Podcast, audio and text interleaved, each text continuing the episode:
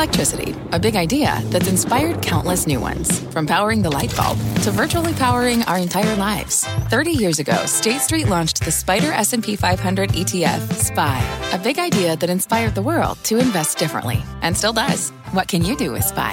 Before investing, consider the fund's investment objectives, risks, charges, and expenses. Visit SSGA.com for a prospectus containing this and other information. Read it carefully before investing. SPY is subject to risks similar to those of stocks. All ETFs are subject to risk, including possible loss of principal. Alps Distributors, Inc. Distributor. I'm John Fort. You're listening to CNBC's Tech Check. Our show is live weekdays at 11 a.m. Eastern. Listen in. Good Wednesday morning. Welcome to Tech Check. I'm Carl Quintanilla with Deirdre Bosa and John Fort. Lot to get to today. Meta cutting 11,000 jobs. Disney's dismal quarter, the crypto fallout after FTX and Binance, and Elon Musk selling $4 billion worth of Tesla. This hour, the CEOs of crypto exchange eToro, Akamai, and Gen, formerly Norton LifeLock, talking earnings. But our feed this morning begins with those new developments out of the FTX and Binance deal, and the headlines are flying even as we speak, Dee. They are flying, and Bitcoin has dipped below that 17,000 mark, recovering a little bit. Ether down nearly 12%. More headlines, certainly, with that FTX Binance news. Let's get straight to our first guest, David Friedberg, VC, on this. David, thanks for being with us. I mean, wild 24 hours. It turns out that the white knight, the so-called J.P. Morgan, the Warren Buffett of crypto, has turned out to be just another over-leveraged crypto bro. What does that mean for the industry? Walk us through how this all plays out. Yeah, I mean, that's the current party line. And I think folks are really anxious to dig in to what really got us to this point. How much of this was a failure of diligence on the part of the investors? How much of it was a bad actor making kind of malicious decisions and misrepresenting what he thought was going to happen and misrepresenting to his clients how he behaved and how they operated? So there's still a lot to uncover. The folks I've spoken to believe that this is really more of a kind of isolated bad actor incident. But there is obviously a broader question that everyone's asking now, which is, where are the regulators? And so much of the behavior and the actions that may have led to this likely took place offshore. And a lot of the offshore regulators then allowed kind of isolated local regulation that ultimately spilled over into this kind of international problem. And so there is certainly going to be much more concerted, I think, international cross-border efforts to try and regulate now. And I think a lot of people inside the industry that want to see the industry succeed are saying that that's exactly what they want to see happen, is really constructive regulation that's cross-border, that allows this industry to thrive and grow from here. But this is such a failure of regulation. When you ask the question, where are the regulators? Well, they're in Washington talking to Sam Bankman-Fried. He has really been the face of the institutional crypto sphere. He's the one talking to regulators. So his downfall... Bad actors, maybe, but I think the key here is over-leverage in the system is just absolutely rampant. I don't know if you can trust that CZ and Binance aren't over-leveraged as well. So, I mean, more than that, it has to go beyond regulation, right, David? Yeah, I mean, I think that there's a real question on how these exchanges operate. Look, I mean, regulated marketplaces, regulated markets, regulated exchanges in the U.S. under the SEC, there are really strict controls on what the marketplace, the exchange, can and cannot do. And the dealings that happen between the principals at some of these exchanges and some of the, call it, market making vehicles that they had set up off exchange seem to have been a big motivator here. And under U.S. regulation, that would likely not have been allowed. And so, again, the leverage is always, you know, give people an incentive and you'll see them act on it. But I think that the lack of controls allowed this incentive to bloom. So, you know, very likely, I think a lot of folks that are institutional in nature, thoughtful in nature, long-term investors in nature, are going to sit out this crypto marketplace until they see the right transparency into what's going on and the right regulation take place. David, here's my frustration, is that you have, on the one hand, a lot of the crypto community saying, give us clear regulation. That's what's safe here. The problem here is that all of these, you know, crypto institutions went overseas and set up where they weren't regulated clearly enough. But then you've also got a lot of the crypto community saying, don't regulate us too soon. This is financial innovation. You have to let a million flowers bloom and just kind of let us do our thing. Meanwhile, you have this pattern of so many different players in different parts of the crypto ecosystem failing in a way where they're not able to deliver what they seem to promise to investors and to customers, whether we're talking about stablecoin, now we're talking about Sam Bankman-Fried. There seems to be rot in the crypto ecosystem. I'm not sure we can pin that on regulators. Yeah, I mean, you give someone a chance to go from, you know, having no money, no net worth, to having $16 billion of paper net worth in 3 years. You're going to see a lot of other people try and do the same. And then you're going to see them do it maybe without the same principles that the first person did it. And all of a sudden, you have this very slippery slope. And this is why securities regulators exist. It's because in the past, when folks realized they could sell something to a retail buyer, they could make money doing so. Then all of a sudden, all of the snake oil started to emerge. And I think that's what we've seen here, is that there's a tremendous push to very quickly make a lot of money. And retail was always there to pick it up. And securities regulators emerged to try and protect retail investors and to try and protect those that had their capital taken away from them because of these kind of, you know, schemes. And I think that that's a kind of a really key pivot that's about to happen here, is that there has now been that moment of loss. There has now been that kind of, the seas have receded. We saw the rot underneath.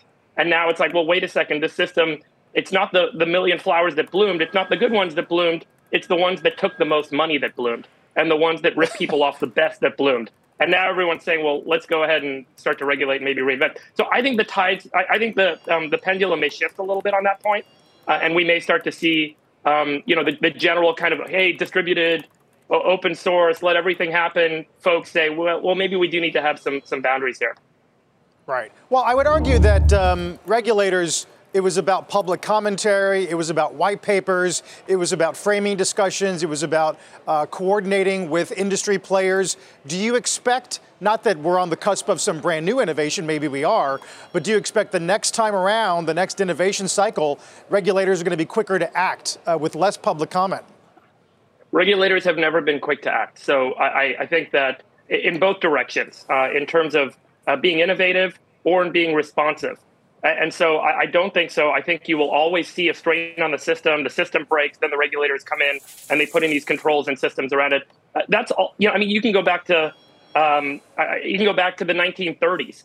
And ultimately, that's how so much of securities regulation around the world and all regulators around the world have really kind of built their rules, is not ahead of the curve and not with the curve. It's usually after the curve. And so, you know, generally speaking, for innovation to take place, there's going to be a couple of points where the markets break. Whether or not they come back is TBD. David, you're sounding optimistic, and I'm having trouble understanding that. You're saying things like, okay, the tide has receded. We're seeing who's swimming naked. But doesn't this latest incident just tell us that the tide is far from out? There's going to be so much more to get flushed out here. How does it instill confidence in anyone who is looking to be involved in this space or invest in crypto? If you can't trust FTX, how can you trust Binance or anyone else?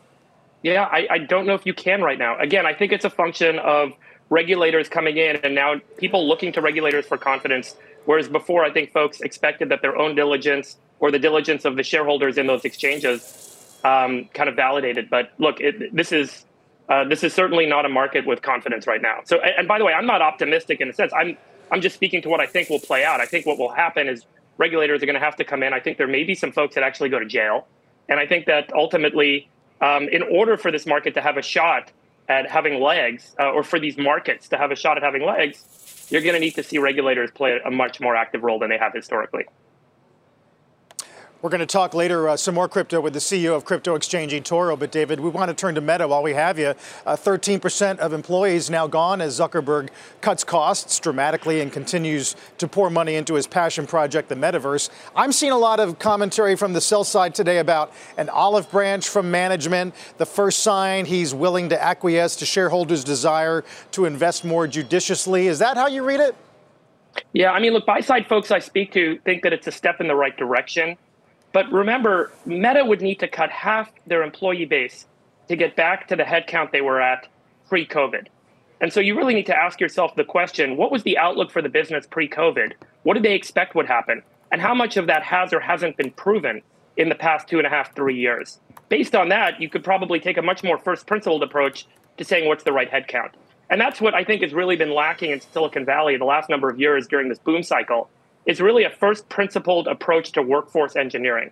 And now there's a big rewrite on, which Elon has really demonstrated this week, on saying how many people do you actually need to do the things that you want to do? And in part, we've gotten to this point because of bad governance, super voting, evergreen stock grants, boards that don't pay attention, but also the war for talent, where any great candidate you can get in the door and you can hire, you should hire, particularly during a growth phase. Now that growth has stalled, profits have stalled, multiples have shifted, everyone's coming back and saying, maybe we should think about workforce engineering from a first principles basis and ask ourselves the hard question that private equity firms usually ask, which is zero-based budgeting approach. How many people do we need to execute the things we need to execute to achieve our goals over the next couple of years? And that's what I'm hearing buy-side asking for, not just from Meta, but from all the companies that are investing so significantly in headcount in their employees through both stock and cash comp. Well, David, too many people believe their own hype, right? And this is the through line from crypto, which we were just talking about, to Meta, and we can even draw it through to Shopify and so many other things, e-commerce, this digital boost through the pandemic, people believed, and Zuckerberg wrote this in his letter to employees, that momentum was going to continue, but it didn't. Doesn't mean the underlying case for a digital future is false, but too much belief in the hype. But that brings me to my issue with even this cut. Until Zuckerberg cuts metaverse spending, I mean, if he does, these layoffs aren't discipline. They're a sacrifice, right, to the metaverse. I think that's fair. Maybe from his point of view, that would be a fair statement. I think one of the things that's lacking, at least what I hear from buy side, is that there is this, call it nebulous objective. And it's so far out, and it's so cloudy on what we're trying to get done. And at this point in the cycle, when you have 10-year treasuries at, 4 or 5%, you have to demonstrate what you're going to return and when in order to justify spending in this day and age. And so you really have to show a timeline. You cannot have fuzzy timelines with some point in time in the future, we will maybe do something that looks a little like X. There has to be a milestone-based approach to achieving your objectives and a really kind of clear message on what those objectives are in order to validate that spending and get buy side to come along with you. The absence of that makes folks say you're spending too much. I'd rather see that money come in my pocket through buybacks and dividends and so on. And I think that's what's really kind of causing a lot of this tension right now. Mm-hmm. And it will cause a massive change in governance across Silicon Valley, I believe. David, before we let you go, we got to ask you about Elon Musk selling off nearly $4 billion worth of Tesla shares. We continue to chart the impact that Twitter acquisition will have on his other public company. Your buddies, Sachs, Calacanis, they're in the room with Musk. What can you share about what's going on, if not exactly what's going on, the time that it's taking and how that could potentially impact Elon Musk's public company? I have nothing to share with you on that, Deirdre. Look, I think obviously all that I know is what I read. Are you saving it for the pod? No, look, I have no knowledge of what my friends are doing or not doing with respect to Twitter and Elon and so on. In all honesty, I think I just observe what I see in the news. As an investor, then. Yeah, look, I mean, as an investor in Tesla, obviously having the largest shareholder, the CEO, selling shares to fund another project. I mean, you do that with any other person in Silicon Valley, you're going to have really hard questions being asked by investors, which is show me how this benefits my stock in my shares in Tesla.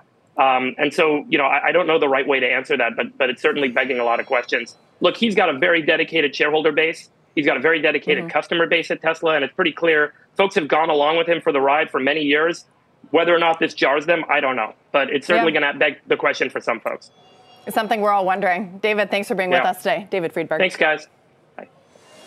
Let's turn to Disney this morning. Shares are down, as you know, after missing on EPS and warning that streaming growth could taper. For more, let's bring in our own Julia Boorstin, who had a good look at the quarter. Julia, we talked to Kramer this morning about just the number of metrics on which they missed, and certainly ARPU was among them. Yeah, I mean, I think what's key here is that the losses at the streaming business more than doubled from the year-ago quarter, and that this is a company that has been so focused on streaming growth, growing that top-line streaming subscriber number. And though that number did exceed expectations, we're in a total moment of shift right now. And Disney and the other companies are really reckoning with the fact that you cannot grow at all costs when it comes to streaming subscribers. You really have to shift the conversation and think about average revenue per user, think about how much money you're spending on content and making sure that that's all justified. And looking at that stock down 12% here, guys, you have to wonder what this next phase is going to be like and how much they are going to have to dramatically pare back spending in order to get those costs under control. So, Julia, if we are wondering what they're going to have to do, what does this mean? Does this mean fewer deals with maybe carriers and other outside sources of user growth to try to goose the top line, fewer bundles, and more focus on, hey, who really wants this content and is going to stick with us for the value that we provide?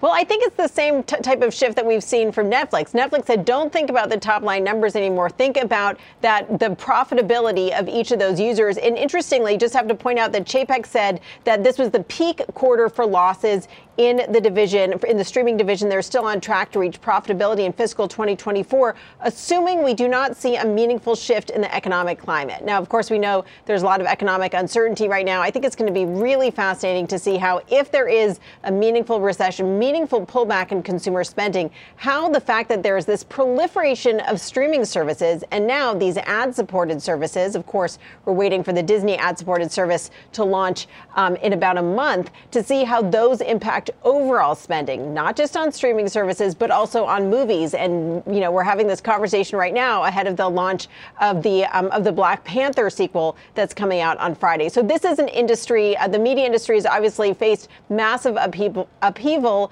transformation with this focus on streaming, but now they're having to reconfigure how they prioritize streaming, and we'll see how the introduction of streaming disrupts their other businesses, such as the theatrical business, when some of these big tentpoles come out. Indeed. Julia Boorstin, thank you. More Disney later on Tech Check, plus the CEOs of Akamai, crypto exchange eToro, plus Jen, formerly Norton LifeLock. Tech Check is back after a quick break.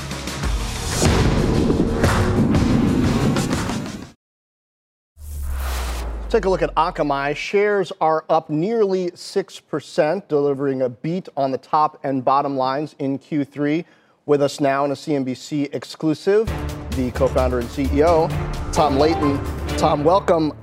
So first of all, did I hear you? This podcast is supported by FedEx. Dear small and medium businesses, no one wants happy customers more than you do. So you need a business partner just like you. Like FedEx, who understands your passion for serving your customers because they have the same commitment towards you. That's why FedEx offers you picture proof of delivery, packageless and paperless returns, as well as weekend home delivery to 98% of the U.S. on Saturday and 50% on Sunday. See the FedEx service guide for delivery information. What's more, FedEx Ground is faster to more locations than UPS Ground. Trust FedEx for timely deliveries. See what FedEx can do for your business. Absolutely, positively FedEx. What does it mean to be rich? Is it having more stories to share or time to give? Is it being able to keep your loved ones close or travel somewhere far away? At Edward Jones, we believe the key to being rich is knowing what counts.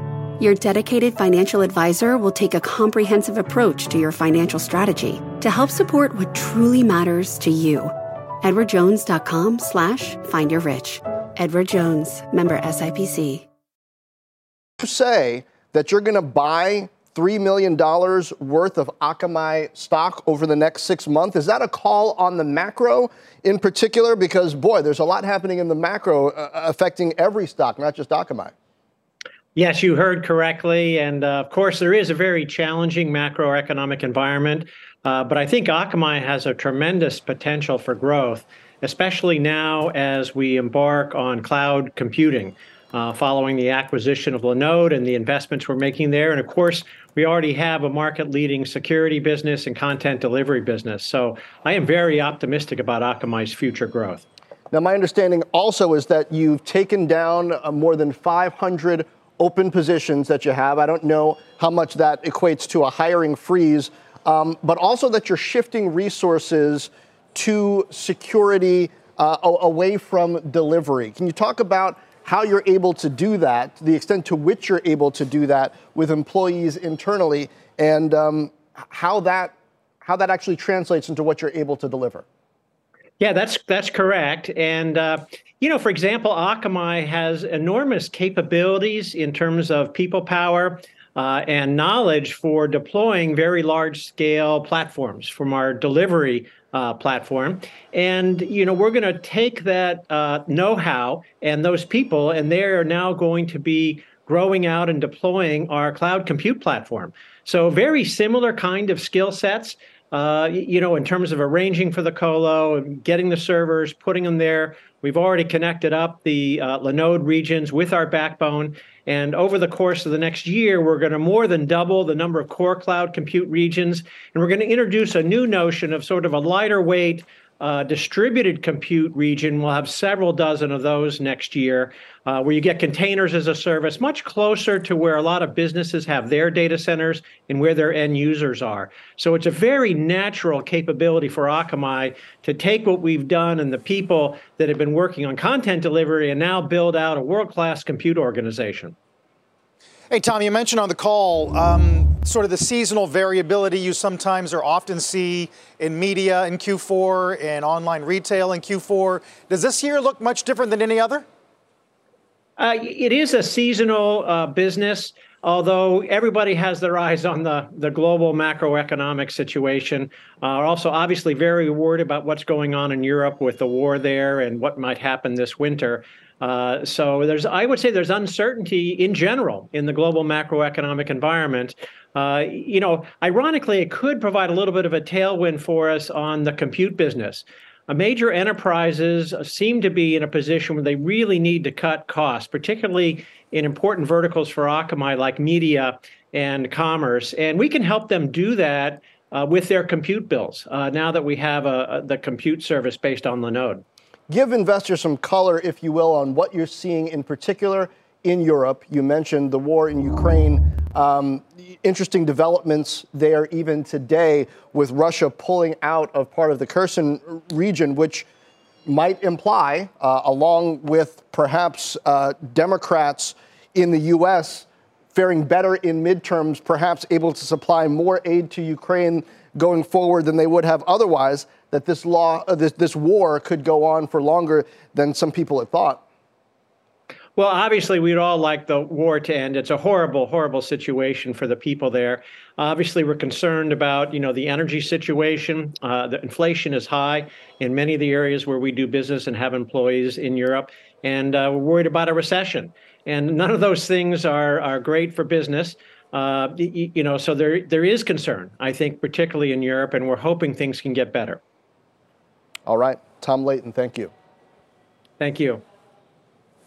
When we come back this morning, how layoffs at Meta will impact the stock price. We'll chat with Michael Nathanson about that.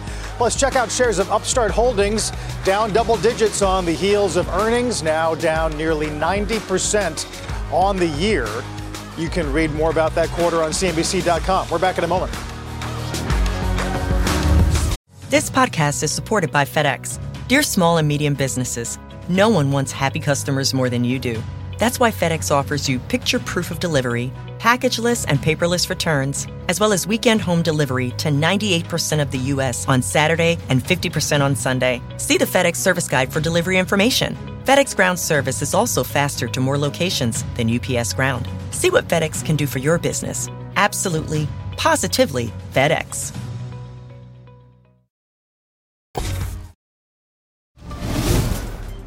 I'm Silvana Hanau, and here's your CNBC News update at this hour. Kansas Democratic governor has narrowly won re-election. Laura Kelly focused her campaign on the economy and tax cuts and a desire to work with Republicans. She can start with Chris Kobach, who will be the state's next attorney general. Kobach co-chaired former President Trump's controversial voter fraud commission. Russia's military says it is withdrawing from the key Ukrainian city of Kherson, the only regional capital captured during the 8-month war. The pullback follows days of civilian evacuations from the area. The loss of Kherson would be another humiliating setback for the Kremlin. Ukrainian forces have not immediately confirmed the move.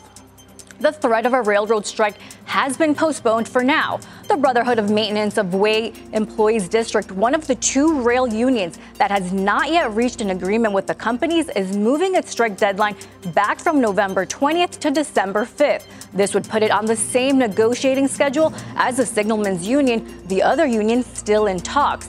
Federal paid sick time remains the sticking point in the negotiations. Guys, I'll send it back to you. Silvana, thanks. Let's turn back to two of the bigger movers of the morning. It's an inflection point for Meta and Disney. Disney's out with disappointing results while Meta cuts 13% of its staff, or 11,000 employees. Our next guest covers them both. Moffat Nathanson's Michael Nathanson joined us this morning. Michael, thanks for the time. Man, the line really leaps out when you say you're talking about the Disney EBIT guide for next year versus your own forecast, and you say rarely have we ever been so incorrect in our forecasting of Disney profits. What happened? Carl, it's a good question. We're neutral on Disney. What happened was losses at streaming were higher this quarter, and the losses will be higher year ahead. As we talked about for a while now, it's a spending-driven business. You have to spend more to get revenue growth. And the spending that's being done, it was higher than we thought, and will follow through in 23. 22 is the top of their losses, but 23 will be large as well. And then on cable networks and linear TV, cord cutting is now negative -6% a year. It's really collapsed. People are cutting the cable bundle, and that affects Disney pretty sharp, severely because of ESPN. ESPN's a very expensive programming package, and it's very high fixed costs. So as they lose revenues, there's a real collapse of profitability. So those two things came together even worse than we expected. Right. Are you calling for peak streaming losses? Because there's a lot of notes on the street today sort of defending the park's resiliency, their IP, the way they could benefit long-term from Omniverse or Metaverse. But those are longer-term plays. Yeah. So our concern is this. The parks have done great, but there's a consumer slowdown. We see it, we know it. The parks have not shown that yet, but in 2023, the risks are to the downside. So their most important engine of profit growth, the parks, to us is at risk of slowing cyclically. Streaming, we've always debated with folks whether or not it's a great business. We don't know. We won't know an answer for a while, but the losses will come down. But the question then is, what's normalized profitability at streaming? And we're not sure it's going to be a great business. So we have doubts about where it ends. And then cable networks and linear is in a structural decline. So our cautious view, I think, is really warranted here, especially ahead of any type of slowing consumer spend on parks in 23. So I think being patient and being cautious has been the right call. We continue to be that way because our first rule of thumb in media is that earnings revisions drive stocks. And we think the risk still is the parks could weaken, and people don't have that, including ourselves, in the models for 23. Michael, I'm trying to parse through your words here. So you do believe Chapek when he says that this is peak losses? It's peak, okay. Directly, yes, it's peak losses if they wanted to be peak losses. The question really is, what's the top line growth rate from here, right? Yeah, that could cost them is what you're saying. If they decide that this is peak losses, that could cost them what, in market share later on? Right. Now you have to drive pricing, right? So Disney Plus is underpriced. We totally agree with that. There's a price increase coming in December, long overdue. But then what you see happen in streaming is as prices go up in other places like Netflix, there's been a slowdown in subscriber growth, right? So there's going to have to be a trade-off here. As pricing goes up, will there be a top-line slowdown over time, right? You get a price increase, and then subscribers start to really slow down. So our problem, to your question, is peak losses, we got it. Profitability somewhere in 24, but where does this business rest out, right? What's normalized profit margins? Netflix always preached above 20. They're now below 20. No one else is close to that. If you look at it on a cash flow basis, these businesses are not very cash generative, which is a problem. So we are still waiting to find out more about where these businesses settle out in terms of long-term profitability. We know where cable networks have done, where those businesses look, and these are not cable networks in terms of profitability. Yeah, that's the interesting trade-off, Michael, is the way I'm looking at it, and tell me if you look at it the same way. So cord cutting is hurting revenue, but streaming and the investment in it, the growth of it, is hurting profits.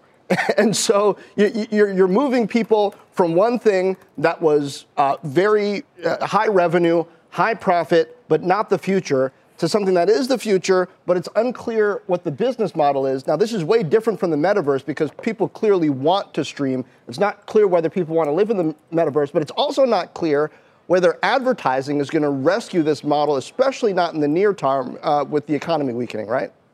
Yeah, no, you have it right. And the nice thing about the old model of linear, you know, CNBC always had live news, live information every day. You had a constant model, but other people programmed sporadically to maximize profitability, right? There wasn't a new movie on every night on CBS because they couldn't afford that.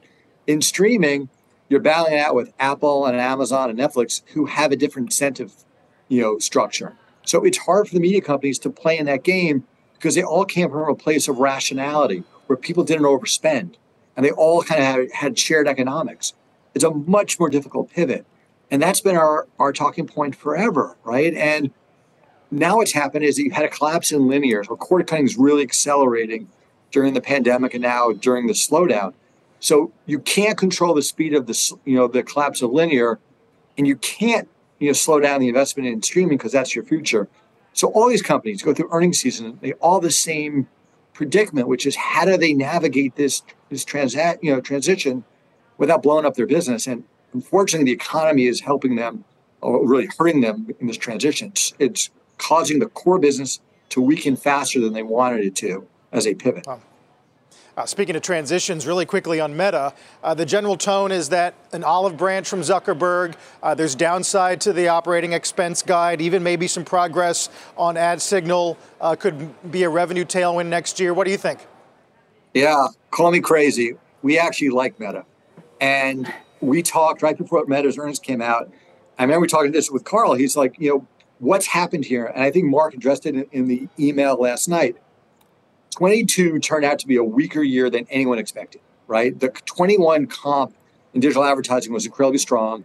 We had a bunch of headwinds in 22 that will continue in 23, and their costs were misaligned, right? Really misalignment.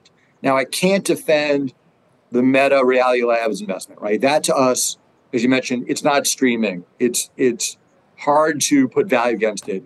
So we take it off of our valuation. But the core business is not nearly as bad as the street thinks it is, right? And last week's or 2 weeks ago, their earning update really got people very upset. I know Jim Kramer was very upset about it. But yes, our thinking was, you know, Mark has to be rational. He has to be rational because his employees need the stock price to work. You know, he needs to maintain quality, you know, engineering teams. And they're not going to be happy if they feel they've lost all their wealth. So this, to me, is a pivot to rationality. It's what I hoped, what I expected. We didn't downgrade the stock after that call. I think it's the cheapest thing ever, and that's a buy for us. Pretty fascinating. A couple of big stories there, Michael. Appreciate the help with it as always. Good to see you. Thanks. Good to see you. Thanks. Michael Nathanson. Goodbye.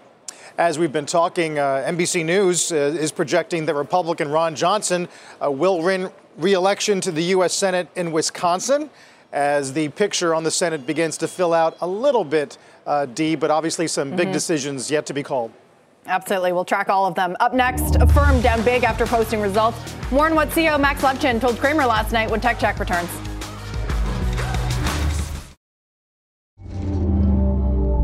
Let's get a gut check on Affirm, the fintech company hitting record lows this morning, down 18.5% after missing on quarterly estimates. CEO Max Levchin joined Mad Money last night, saying the company prepared for macro headwinds and can outperform peers. I think the market has to figure out at some point that we are different. If you look at the credit results you just referred to, we are managing to the number that is exactly what it was before the pandemic, which, you know, before everything. And that is because it's no accident. It's by design. We're running the company to goals that we set for ourselves, and we have the kind of controls that I think a lot of our peers in the space, frankly, do not, to hit the numbers that we feel we must hit. We'll see if that model holds up in a slowing economy, what the defaults look like. Right now, as I mentioned, the shares are down a little over 18%, Dee. Right, and key to note that Affirm does not have a banking license. Interested in how that helps or hurts them. As we head to break, take a look at Bitcoin and Ether along with Coinbase and Robinhood, all plunging double digits, except Bitcoin down 6%. After the break, we will speak to the CEO of a major trading platform for more on how the industry is trying to calm some of this contagion. We'll be right back. Let's come back to crypto. Lots of developments this morning. Reports suggesting that both the SEC and the CFTC are now investigating the FTX empire over its handling of client funds and lending. Crypto-exposed stocks and coins, they are tanking dramatically this morning. Let's hear from someone who's directly impacted, the U.S. CEO of crypto exchange eToro, Lule Demese. Lule, thanks for being with us today. We had this conversation at the top of the show. SBF, FTX, they were supposed to be the white knights of this industry, the ones working with regulators. If you can't trust them, why should anyone trust any other exchange, yours included? Well, first of all, you know, this is an unfortunate situation, and you're right in the sense that, you know, trust is a central premise of any exchange or platform that should be used. I mean, I think that ultimately context matters, and I do think that we should let this sort of dust settle before we get into the vitriol of what happened here. But ultimately, there are plenty of exchanges just like ours and platforms that secure their customers' assets, that don't, you know, do segregate assets, do not commingle, have one-for-one dollar positioning. So I think that it would be a mistake to try to color everything under two players, albeit very consequential players. What context do we need, though, beyond a lack of transparency here? And why can we just believe that others are better? Lule, you have a global business as well, right? How can investors and your customers be confident that you're not over-leveraged there and that could affect your U.S. business? So let's just be clear, we do not offer leverage on our platform. We don't use leverage, we don't lend our customers assets, and one of the things that has been beneficial for us in the US is that we are a multi-regulated platform. So we have a broker-dealer that is governed and overseen by SEC and FINRA. We have state licenses and state regulators. So it's a highly regulated environment. However, what we are missing is a central thesis, so national regulation, right, which I do agree is necessary for standardization and for leveling the playing field, as you say, to create transparency. I think the key will be, though, not to let the vitriol be the driver of that regulatory structure, because that will only drive crypto offshore, which is not going to be a form of safety for U.S. investors. You talked about all those regulations in the U.S., but what are the checks on your international business? We are regulated in over 12 different regulatory structures. eToro is one of the most sophisticated risk-managed firms globally. We function in, as I said, 11 regulatory structures. We are regulation and sort of compliance first, company first. Our risk management is very sophisticated. And so ultimately, you know, we think that that is the only way to have an enduring platform and business globally as well as in the U.S. Lule, I guess that's my question about this market and about businesses like eToro is how much are you reliant on even indirectly, the hype around cryptocurrencies, the dollar value of cryptocurrencies, the availability of multiple coins, right? Because as consumers, retail investors lose some trust in the overall narrative about crypto changing everything in the near term, do they migrate to more traditional exchanges where they might find some security? Yeah, I think, again, in this space, traditional exchange is arguably sort of like what does traditional exchange look like for a digital asset provider as well, right?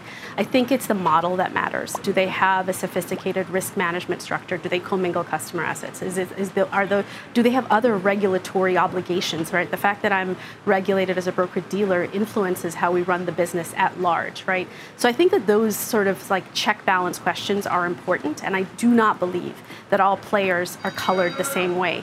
I think that ultimately we win when there is smart regulation, and we welcome that. Smart, clear regulation is the way to go. The thing that I would like to stress is that when it's not one that is adaptive to this technology, it could end up driving activity elsewhere, and that is not going to protect the retail investor.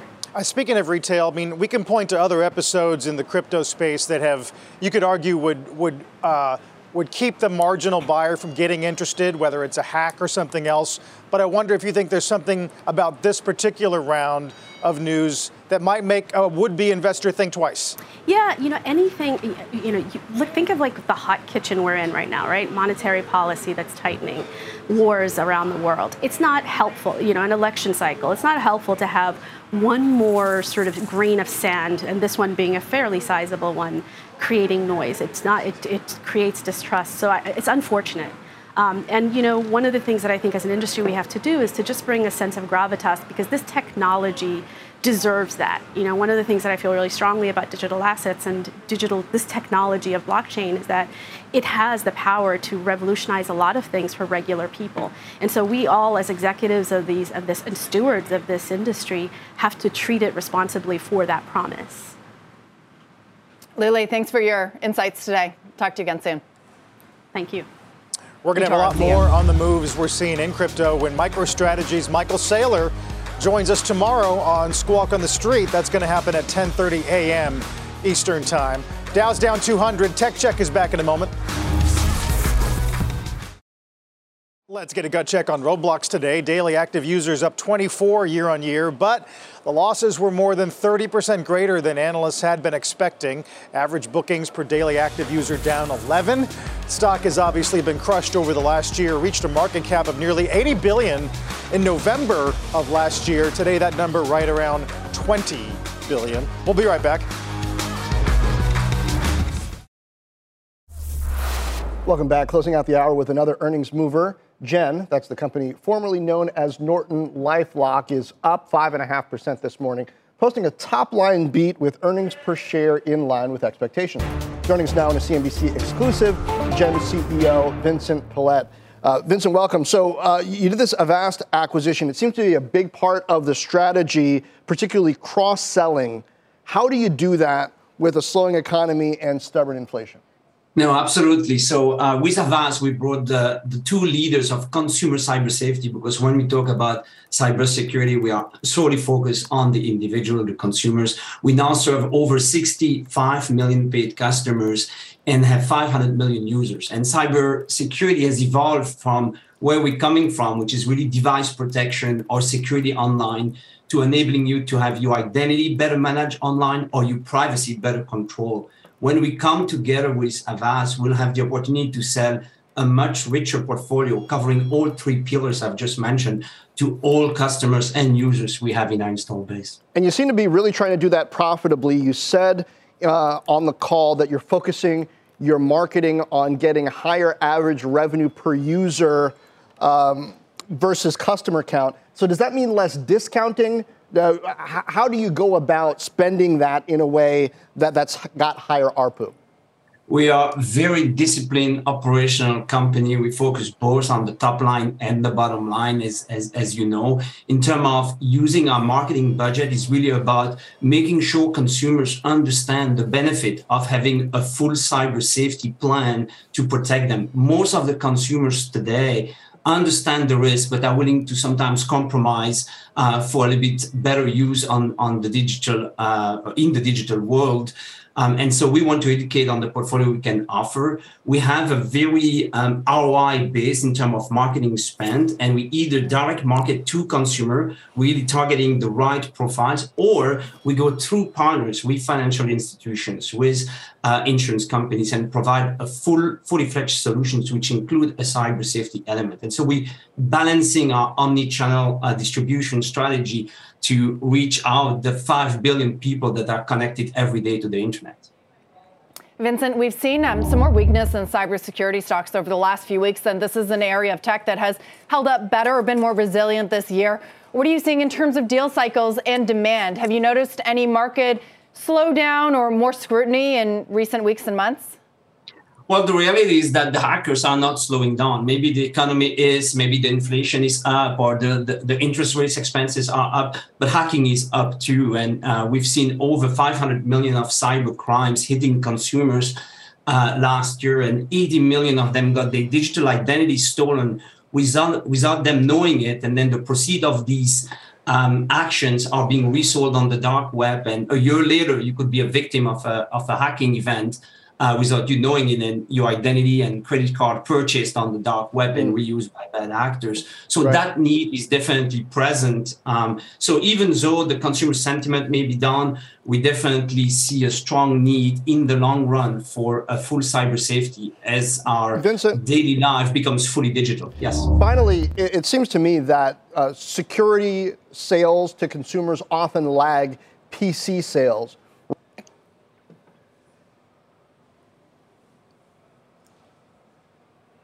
Yeah, John, you sound cut, so hopefully you can hear me. Yeah, perfect. So your question, if I understood it, was, hey, PC sales was down. Is cybersecurity for consumer going to have the same effect? And the reality is that we're not directly attached to the security. The device security is where we're coming from 30 years ago, but we've really evolved towards a human-centered cyber safety, which is really about your life in the digital world. And we even provide email guidance or other products that protect you in the cloud without even going through a devices. So we are, of course, correlated to the macro level environment, but not directly to the PC shipment. Vincent, appreciate that very much. Look forward to our chat next time. Good radar, both internally and externally. Thank you. Just a few seconds to go before we turn it over to the half D. We've been in the red for most of the morning, pretty much, though, on the S&P circulating around 3,800. And crypto continues to be the story of the day, along with Disney and Meta, as we did briefly take out yesterday's intraday low. Yeah, the crypto story likely far from over as well. There's another CoinDex report saying that maybe CZ took a look at the books and maybe wouldn't be doing this, citing a source. It's happening very quickly, John. We'll see how it all works out with Bitcoin just above 17K, Carl. Yep. Busy night. Again tonight with between Bumble and Blade and Rivian and Beyond Meat. And, of course, CPI coming up in the morning. So the week's not over by a long shot. You've been listening to CNBC's Tech Check. You can always catch us live weekdays at 11 a.m. Eastern. This podcast is supported by FedEx. Dear small and medium businesses, no one wants happy customers more than you do.